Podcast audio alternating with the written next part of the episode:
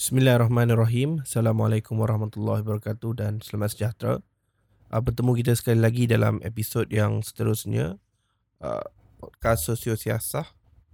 Dalam episod kali ini suka saya untuk bercerita ataupun kita nak kongsikan berkenaan dengan masih lagi berkaitan dengan isu yang melanda COVID-19. Antaranya yang terbaru adalah kematian salah seorang Menteri Kewangan Jerman, Menteri Kewangan Negeri Hesse, tak silap saya, yang merupakan negeri yang terletaknya bandar Frankfurt.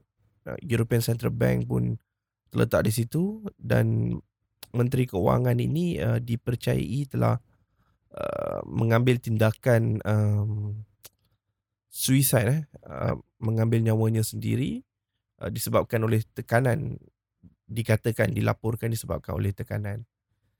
Jadi bila berceritakan tentang perihal kewangan ini, antara isu yang sangat-sangat menjadi polemik, satu perbahasan di dalam ruang konteks at least media sosial, kerana semua masyarakat terpaksa berkurung sekarang, adalah berkenaan dengan bantuan oleh kerajaan. Dalam sudut kerajaan Malaysia, baru-baru ini kerajaan telah umumkan beberapa bantuan, yang mana bantuan itu dikatakan lebih memihak kepada kumpulan ataupun kelas pekerja dan juga kumpulan B40 dan juga M40, manakala tidak nampak bantuan yang jelas, seperti mana bantuan yang diberikan kepada B40 dan M40 tersebut kepada kelas T20 ataupun kelas-kelas peniaga, usahawan, maupun kelas artis dan juga kelas-kelas atasan. Jadi ini menyebabkan berlaku polemik. Jadi untuk perbincangan pada hari ini, saya ingin cuba untuk membawakan saudara-saudari pendengar untuk kita fahami dengan lebih mendalam tentang perkara ini. Pertamanya perihal apa yang dibangkitkan oleh kumpulan kelas atasan. Kalau kita tengok polemik-polemik dalam media sosial, kita dapat tengok ada pihak yang mengatakan ialah yang pihak kelas atasan ni dia tak faham macam mana orang miskin ni ataupun B40 ni sampaikan tidak mempunyai kewangan untuk beli makanan. Bukan seperti mereka yang tak ada kewangan nak bayar bil sana sini. Up to the point untuk beli beras pun tak ada. Jadi perbincangan kita pada hari ini bukan nak membincangkan perkara tersebut. Cuma kita nak bincangkan, benarkah persoalan yang paling asas, kalau kita tengok ada kebanyakan T20 ni kata mereka ini memperoleh kemewahan, kesenangan disebabkan oleh hasil usaha mereka sendiri. To quote, kadang-kadang dia kata mereka yang penat bekerja, yang mencari, yang berusaha lebih. Jadi mereka mendapat labanya. Siapa they rip, orang kata siapa yang usaha lebih maka dapatlah hasilnya. Jadi dalam konteks ini, apa yang kita boleh lihat, benar atau tidak persoalan tersebut? Itu antara yang cuba untuk kita jawab. Dan yang keduanya, kita nak tengok adakah sebenarnya tidak ada langsung pengaruh perkara lain ataupun outside influence kepada keberjayaan kumpulan-kumpulan ini. Okay, dan yang keduanya, kita nak juga jawab persoalan adakah kumpulan ini adalah kumpulan yang tidak penting. Especially dalam konteks masyarakat Malaysia, dalam konteks pekerja-pekerja Malaysia, dalam konteks labor di Malaysia, adakah kumpulan IKS, kumpulan ataupun mereka gelar sebagai kapitalis ni, meaning kumpulan pemodal ini adalah kumpulan yang tidak penting. Jadi dua persoalan asas ini yang akan saya cuba untuk bincangkan di dalam podcast pada hari ini. Persoalan pertama, mari kita lihat benar ataupun tidak T20 ataupun dakwaan sesetengah pihak yang berjaya yang dah ada kemewahan, kesenangan hasil usaha diri sendiri. Pertama, kita tidak boleh nafikan, betul, mereka berusaha, tetapi semua orang berusaha. Kalau mereka kata mereka berusaha, saya boleh katakan pekerja pembersihan yang bangun pukul mungkin lebih awal sebab pagi-pagi lagi dah terpaksa untuk mengumpulkan sisa buangan domestik ataupun sampah lah kita katakan dan kemudian kerja sampai tengah hari dari rumah ke rumah. Mereka ni terus berusaha. Kalau nak kata usaha ni, para pesawah yang ataupun para petani yang menggambleng ataupun mengusahakan empat kerat tulang mereka ni pun adalah orang yang berusaha. Jadi kenapa mereka cuba untuk katakan bahawa kekayaan, keberjayaan mereka ini adalah usaha mereka sendiri? Tidak dinafikan, a bit of effort definitely adalah benda yang penting. Luck adalah benda yang penting. Tetapi keberadaan negara dan juga situasi politik, bagaimana polisi-polisi kerajaan, ini adalah sebenarnya faktor yang memainkan peranan penting. Kalau kita telusuri apakah fungsi sebenar sebuah kerajaan dan kenapa kerajaan ditubuhkan, kita telusuri daripada sejarah awal manusia. Berdasarkan beberapa catatan sejarah, manusia ini bermula dengan sebagai hunter-gatherer. Meaning that ada kumpulan yang berburu, ada kumpulan yang mengambil hasil-hasil hutan. Dan kemudian ia berkembang membentuk ketamadunan. Ketamadunan bermula apabila manusia sedar mereka perlu untuk mengawal kelompok mereka yang mungkin mempunyai identiti yang sama, contoh warna kulit yang sama, bahasa yang sama. Jadi diorang create satu bangsa, dan bangsa ini akhirnya menubuhkan satu negara yang kita mungkin panggil sebagai nation state, which is tu mungkin dah jauh ke hadapan. Tetapi nation state ni lah tanggungjawab asas dia adalah memberikan keselamatan. Jadi apabila negara wujud, the first mission of a country bukan nak terbitkan pendidikan yang baik, bukan untuk wujudkan kesihatan yang baik, tetapi adalah untuk mengawal keselamatan rakyatnya.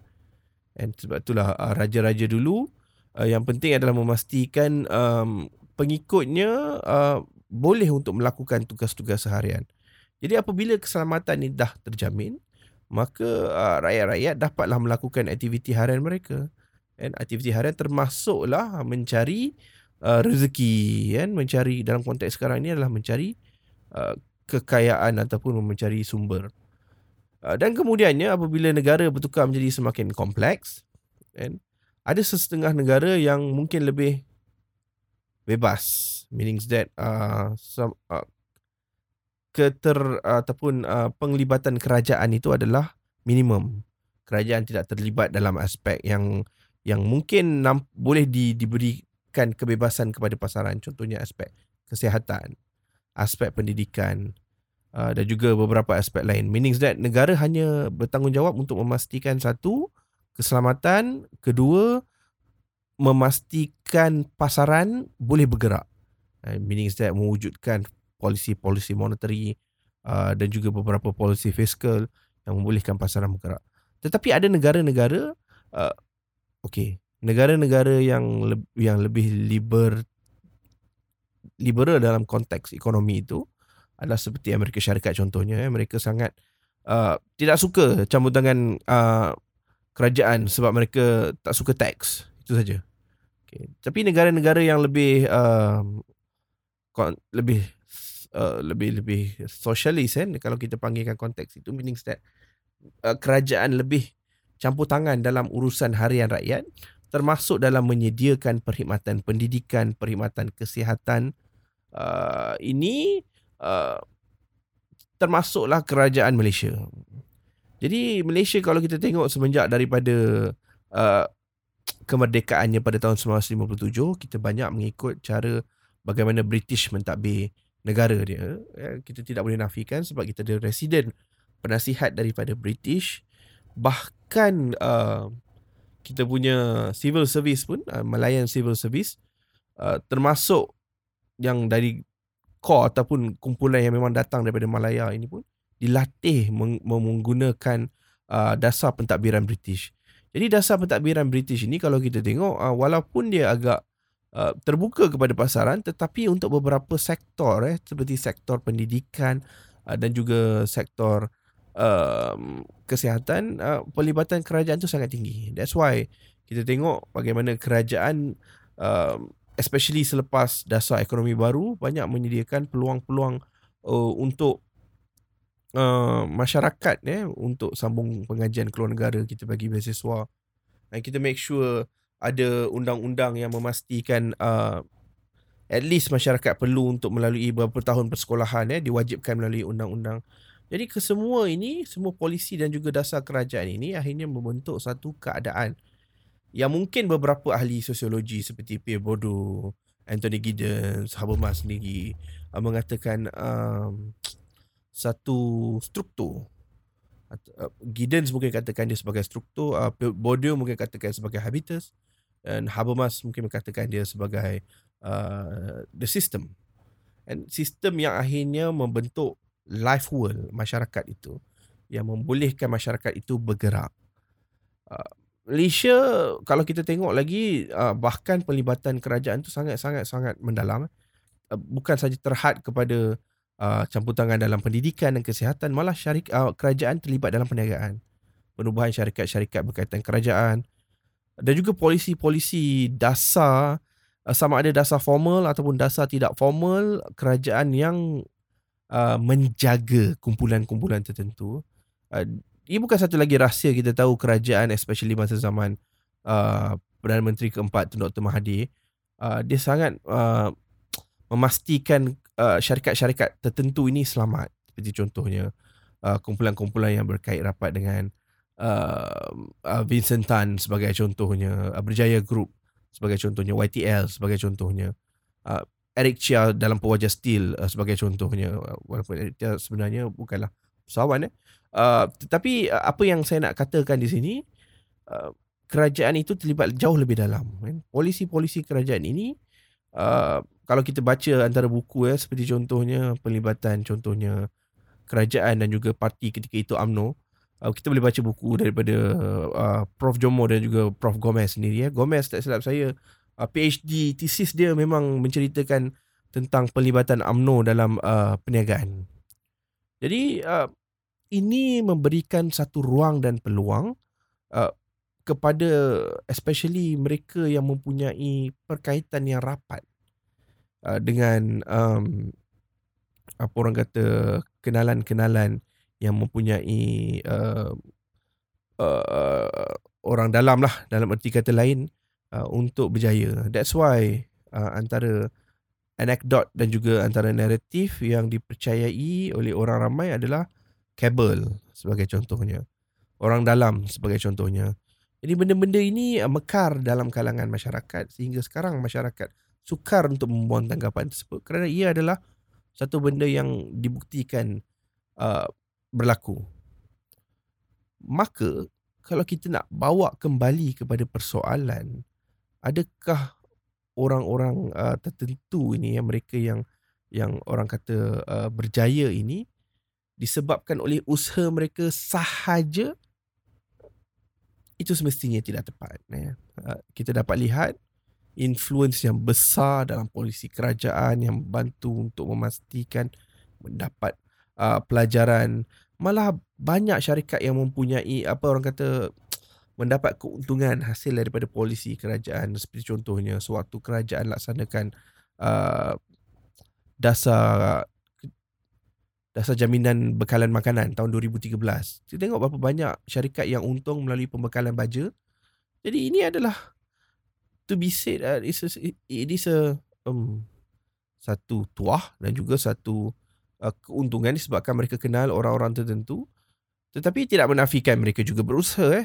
Cuma mereka tidak bolehlah meletakkan diri mereka sebagai orang kata tu the chosen one disebabkan oleh usaha mereka. Mungkin saya tidak nafikan ada yang berjaya dengan usaha mereka, tetapi banyak juga yang mendapat keuntungan ataupun mendapat benefit hasil daripada dasar dan polisi kerajaan ini. Jadi apabila berlaku dalam situasi sekarang, mereka kita pun tak tahu macam mana. Mungkin dalam 2-3 hari lagi kerajaan akan ada polisi baru, tambahan baru. Saya pun tak tahu nak cakap macam mana. Tapi buat masa sekarang, ini adalah antara satu dilema yang menghantui, it's not to say menghantui, tetapi ia menyebabkan usahawan dan juga IKS ini berfikir adalah macam mana untuk memastikan survival syarikat mereka. Antara yang boleh dilakukan adalah of course terdapat beberapa pinjaman berbentuk soft loan, seperti contoh yang dikeluarkan oleh BSN sebanyak 75,000 maksimum dengan kadar faedah 2% lebih kurang macam tu, which is antara yang paling terendah. Itu memang definitely a soft loan. Persoalan dia berani atau tak berani, itu saja. Dan usahawan bagi saya memang kena berani ambil risiko. Cuma itulah, unfair lah untuk saya katakan mereka harus ambil risiko tanpa fikirkan kesan kepada diri mereka, kesan kepada keluarga mereka.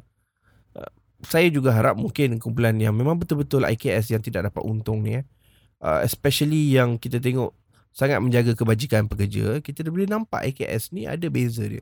Ada IKS yang ditubuhkan jurang antara pendapatan antara majikan, bosen dan juga pekerja tu jelas besar.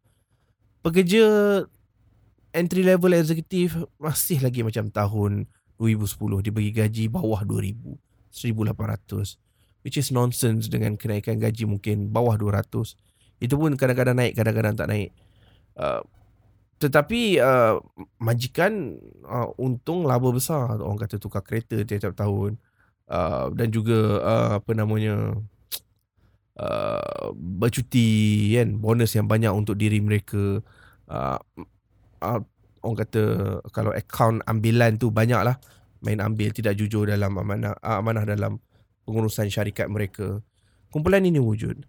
Tetapi juga wujud satu lagi kumpulan yang begitu orang kata memang ikhlas lah nak kata dalam perniagaan ini, meaning that mereka betul-betul ingin membangunkan perniagaan, mengambil sumber tenaga, jurang yang tidak terlalu besar, meaning that okey lah, jelas lah mereka adalah orang yang ambil risiko, jadi mereka of course akan dapat keuntungan lebih. Tetapi keuntungan tu tidak terlalu besar, malah bila ada keuntungan dikongsikan bersama dengan pekerja. Dan kumpulan ini mungkin juga kumpulan yang terkesan, dan kumpulan yang terkesan ini juga perlu untuk dibantu. Saya rasa mereka perlu untuk dibantu. Sebab apa okey, ini membawa kepada persoalan kedua kita. Kita tengok kumpulan kelompok T20 ni, mereka sebenarnya amat penting di dalam struktur ekonomi dan juga masyarakat kita. Kenapa? Sebab satunya kumpulan pekerja kita, labor kita tak mampu nak bersatu. Kita tidak ada satu labor union yang kuat. Malah kita juga jenis pasrah. Tak boleh nak nafikan dia mungkin berkait rapat dengan budaya kita yang dieksploit oleh kumpulan tertentu. Contohnya masyarakat Islam Melayu sendiri, kita ada apa yang dipanggil sebagai konsep bersyukur. Yang konsep bersyukur ni ditanamkan dengan sangat frequent, konsisten di dalam diri kita. Kita kata dapat bantuan, kita kata bersyukur. Kita dapat ditempatkan di sekolah tertentu, kita kata bersyukur. Kita dapat hidup pun kita diperlukan untuk bersyukur, which is of course is a good thing. Dan untuk kita merendah diri, untuk tidak terlalu bongkak. Tetapi at a certain point, dia dieksploit oleh kumpulan tertentu yang menyebabkan kita tidak mampu untuk mempunyai satu daya refleks lawan yang kuat. Kita tak mampu nak kata tidak. Kita kata, tak apalah, terima je lah. Mak pun kata, terima je lah kerja tu. Lagipun ada anak bini yang perlu untuk ditanggung. Banyaklah orang kata variable dia, yang kita tak bolehlah simply katakan oh tidak macam tu. Jadi berbalik kepada persoalan ini, apa yang saya nak katakan, keupayaan kumpulan T20 ini ada di antara mereka adalah kekuatan mereka untuk menguruskan manusia. And sebab kita tahu IKS syarikat ini adalah satu organisasi. Menguruskan manusia adalah perkara yang jauh lebih sukar berbanding menguruskan mesin ke, menguruskan haiwan ke. Sebab manusia mempunyai fakulti yang berbeza, mempunyai desire yang berbeza, mempunyai burden yang berbeza, mempunyai utility, meaning that apa benda yang mendatangkan kegembiraan yang berbeza. Dalam satu syarikat boleh sahaja ada seorang pekerja yang kegembiraannya mudah, asal ahli keluarganya dapat makan, dia dah gembira. Ada dalam syarikat yang kegembiraan dia ataupun utility bagi diri dia adalah apabila dia orang kata mendapat bonus yang banyak, and dia boleh untuk shopping dan sebagainya. Dan ada yang utility dia adalah apabila dia mampu untuk diberikan autonomi untuk membuat keputusan. Dia tak kisahlah dapat, bagi dia okeylah, gaji itu semua adalah it's just a transaction, it's just a cash transaction bagi diri dia. Tetapi yang lebih dikejar adalah kedudukan dia untuk membuat autonomi. Jadi dengan mempunyai ragam yang berbeza ni, usahawan IKS mereka boleh untuk menguruskan mereka. And jadi keupayaan pengurusan ini adalah salah satu elemen yang penting, yang tidak mungkin kumpulan pekerja labor ini ada. Mungkin mereka ada tetapi belum develop lagi, dan mereka mungkin selesa untuk berada di bawah pimpinan orang lain. Dalam erti kata lain, it is true lah, memang kumpulan certain ini mempunyai capability to lead. Tapi dalam masa yang sama juga, labor kita, kalau katakanlah kita mempunyai keinginan untuk memimpin dalam kumpulan kelas pekerja ni sebagai contohnya, tetapi kita tidak ada inisiatif. Bila ada kita nak buat union, kita tak nak masuk dalam union, kita tak nak orang kata bersusah sedikit, benda-benda macam tu, jadi yang mempengaruhi kekuatan suara kita.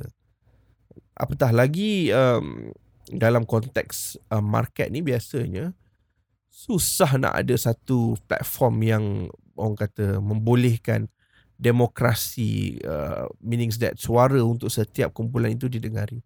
At the end of the day, kebanyakan syarikat is goal oriented, orang kata profit oriented. Jadi dia akan lakukan apa sahaja, any means necessary untuk capai goal tersebut. Makanya untuk memastikan keseimbangan ini berlaku, dalam erti kata lain, kumpulan pekerja perlu untuk dipimpin, kumpulan yang ini akhirnya akan memimpin. Itu saja. Mudahlah orang kata kan. Tapi itu hakikat yang berlaku.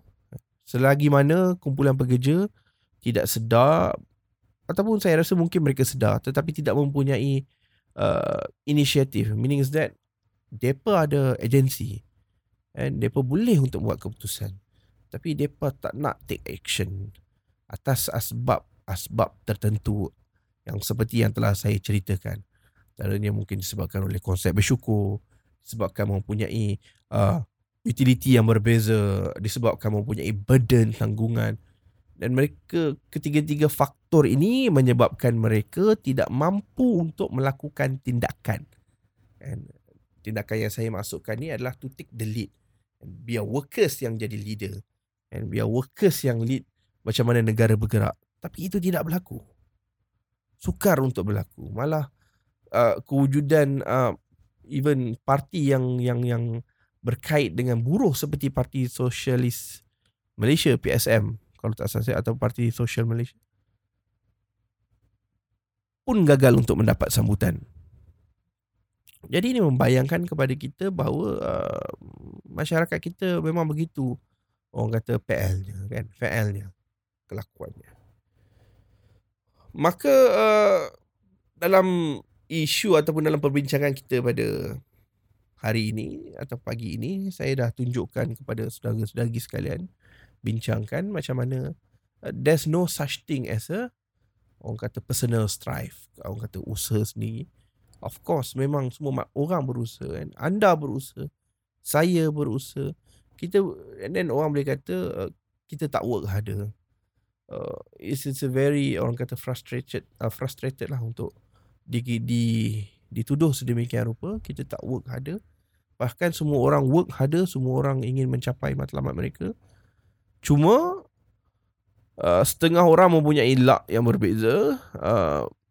Boleh jadi mungkin dia kerja siang malam, kan? Sasaran dia adalah berbeza dengan sasaran orang lain. Jadi dia berada dalam kumpulan kelas yang lain, T20 sebagai contohnya. kebanyakannya seperti yang telah saya bincangkan adalah bukan sahaja daripada usaha sendiri, tapi banyak daripada polisi kerajaan, network dan sebagainya yang akhirnya membantu mereka. Dan yang keduanya, kita tidak boleh nafikan kepentingan kumpulan T20, kelas T20 ini, especially dalam keadaan sekarang. Saya dah terangkan bagaimana ketidakmampuan kita selaku kelompok pekerja, labor, untuk take the lead and memastikan pergerakan negara dan juga pergerakan ekonomi itu adalah berdasarkan keupayaan kita. Tetapi kita menyerahkan kebanyakannya kepada leader kita yang besar kemungkinan datang dalam kelompok T20. Dengan laun ahli parlimen tersebut dah meletakkan mereka sebagai T20. Dengan $15,000 a month ataupun lebih kurang $180,000 a year. Definitely T20. Jadi itu baru allowance, tak termasuk lain benda-benda lain Banyak benda lain yang saya tengok orang tak nak kupaskan, tak apalah, itu biarkan. Jadi dalam konteks sekarang ini, kalau anda tanya saya terangkan begitu. Begitulah keadaan dia. Dan kalau kita nak ubah macam mana? Itu soalan yang baik. Kalau kita nak ubah macam mana? Pertamanya, kita perlu tetapkan what is our goal. Apa objektif kita, apa matlamat kita. Dan kita bergerak berdasarkan matlamat tersebut. Kita letakkan bagaimana kelakuan kita, behavior kita berdasarkan matlamat tersebut. Dan yang kedua, kita kena ada tim tolak ansur lah. Sebab kalau kita berlakukan satu perubahan yang drastik dalam satu tempoh yang singkat, ia besar kemungkinan akan menyebabkan itu perubahan yang tak lama. Jelas kita boleh tengok apa yang berlaku dengan Kerajaan Pakatan Harapan. Beberapa polisi drastik yang cuba dilakukan oleh mereka, tengok apa yang jadi kat mereka sekarang. It's hard to change people mindset. Susah. Disebabkan itu, kita perlu ada sentiasa komunikasi. Tolak ansur perbincangan contohnya, deliberation contohnya. Dan ini membolehkan kita, orang kata, give and take. Of course, kita mungkin tak akan dapat 100% apa yang kita nak. Tetapi progress itu yang kita perlukan. Dengan adanya progress, tidak mustahil satu hari nanti apa yang kita inginkan tu mungkin dicapai. Mungkin bukan dalam generasi kita, mungkin generasi anak kita, kita tak tahu. Tetapi kita turut menyumbang kepada keadaan tersebut. And this is mindset yang kita kena letakkan. Sumbangan itu adalah meanings kita, kehidupan kita. Walaupun kita mungkin tak capai goal, goal itu adalah sasaran kita, tetapi kita melalui kehidupan yang bermakna kerana kita terlibat di dalam sumbangan untuk pergerakan progres. Orang kata kita mungkin kayuh basikal tu tak sampai lah. Katalah kita nak kayuh basikal dari contohnya Ipoh nak ke Pulau Pinang, ke Penang, Georgetown. Dan kita mungkin kayuh daripada contohnya Ipoh ke Kuala Kangsar je. Lepas tu orang lain pula kayuh. Itu tak, memang hakikatnya kita tak capai sasaran kita nak ke Penang. Tetapi apabila basikal tu sampai ke Penang, kita turut terlibat di dalam progres tersebut. Dan ini yang kita perlu tetapkan supaya kita tidak rasa, orang kata, berputus asa. The last thing that kita nak adalah putus asa. Seperti yang berlaku kepada Menteri Kewangan Jerman di Hesse tersebut. Kita cuba untuk elakkan perkara tersebut, saudara-saudari. Baiklah, itu saja saya rasa untuk kali ini. Stay strong. Jumpa lagi di masa akan datang. Terima kasih kerana sentiasa menyokong podcast ini. Ada apa-apa cadangan, boleh terus komen di Facebook ataupun hantarkan email. Tidak ada masalah. Saya harap anda terus menyokong perjuangan podcast ini. Terima kasih. Assalamualaikum warahmatullahi wabarakatuh.